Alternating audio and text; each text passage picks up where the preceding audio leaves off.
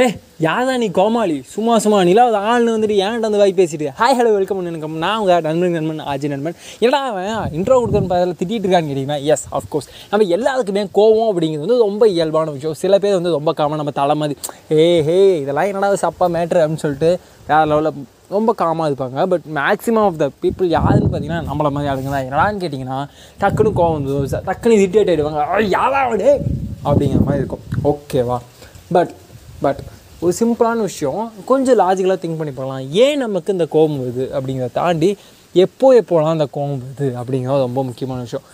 நான் ஜஸ்ட்டு சும்மா அனலைஸ் பண்ணதில் என்ன எனக்கு தோணுச்சு அப்படின்னு பார்த்தீங்கன்னா நம்மளோட இயலாமை. மொத்த ஒரு சில காரணங்களுக்காக மட்டும்தான் நமக்கு வந்து கோபம் வருது. அதில் ரொம்ப முக்கியமான காரணம் வந்து இயலாமை. ஒரு விஷயத்தை நம்மளால் செய்ய முடியாதுன்னு கன்ஃபார்ம் ஆகிடுச்சு நம்ம அதுக்கு முயற்சி பண்ணுறோம் அப்பயும் அதை தாண்டியும் ஒரு இயலாமை அப்படிங்கிற விஷயம் இருக்கும்போது கண்டிப்பாக நமக்கு வந்து இரிட்டேட் ஆகுது. இது என்னால் செய்யவே முடியாது. ஆனால் இவன் செய்யலாம் அப்படிங்கிற இடத்துலயே நமக்கு அந்த இடத்துல பொறாமல் தாண்டா வரும்னா எஸ் பொறாம தான் வரணும் பட் அதை நம்ம கோவமாக கன்வெர்ட் பண்ண ஆரம்பிச்சோம் இது ஃபஸ்ட்டு ரொம்ப முக்கியமான விஷயம். இன்னொன்று ரெண் ரெண்டாவது வந்து என்ன அப்படின்னா நம்ம மேலே ஒரு தப்பு இருக்குது அந்த தப்பு வந்து நமக்கு மட்டும்தான் தெரியும். ஏன் அந்த தப்பு என் மேலே தான் இருக்குன்னு நமக்கு தெரியும். ஆனால் அது இன்னொருத்தன் கெஸ் பண்ணிடக்கூடாது. அவன் கண்டுபிடிச்சிடக்கூடாது அப்படிங்கிறத நம்ம என்ன பண்ணோம் நம்ம ரொம்ப லவுடாக பேசி அவங்க வந்து இவன் யாட மாட்ட பேசுவாங்க அப்படின்னு சொல்லி அவங்களே கன்வின்ஸ் ஆகி போகிற மாதிரி. ஓகேங்களா? நம்மளிருந்து டைவர்ட் ஆகி போகிறதுக்கு நம்ம கோவம் அப்படிங்கிற விஷயத்தை வந்து யூஸ் பண்ணிக்கிட்டு இருக்கோம். ஓகே சூப்பர் பட் இன்னொன்று ரொம்ப முக்கியமான மூணாவது விஷயம். அது கோபம்னு தெரியாமலே நம்ம கோவப்பட்டுட்டு இருக்கோம்.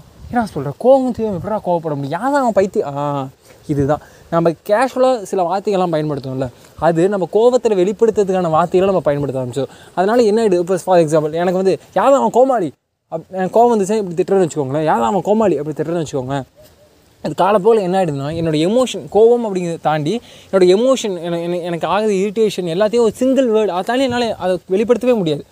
ஓகேவா அந்த வேர்டை வச்சு இந்த வேர்டு தான் அப்படிங்கிற மாதிரி நம்ம வெளிப்படுத்த ஆரம்பிச்சிட்டோம் அப்படின்னா அதை தாண்டி என்னால் பெருசாக அதை எக்ஸ்போஸ் பண்ணவே முடியாது. அதனால் என்ன ஆகிடும் அப்படின்னா some point of the time என்னோட கோவத்தை கூட என்னால் முழுசாக எக்ஸ்போஸ் பண்ணவே முடியாது. அதனால் சட்டு சட்டு கோவப்படுறீங்களா நீங்கள் அப்படின்னா என்ன போல் அப்படின்னா ஜஸ்ட் ரொம்ப சிம்பிளாக எதுவுமே பண்ண வேணாம். டக்குன்னு கோவம் வரும்போது ஒரு ரெண்டு நிமிஷம் அமைதியாக இருங்களேன். அவ்வளோதான் சிம்பிள் முடிஞ்சு போச்சு.